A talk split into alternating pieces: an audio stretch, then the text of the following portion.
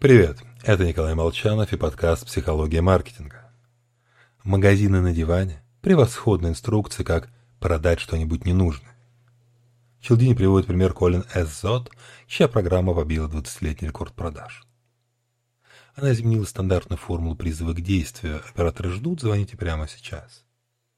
У нее это звучало «Если операторы заняты, пожалуйста, перезвоните».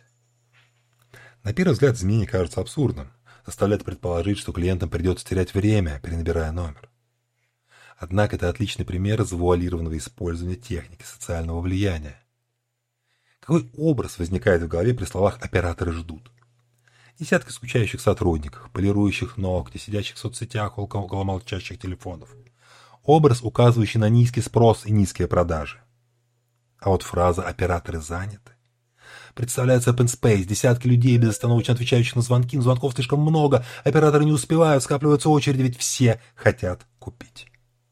Такой вот простой, эффективный прием. Ищите свои. С вами был Николай Молчан.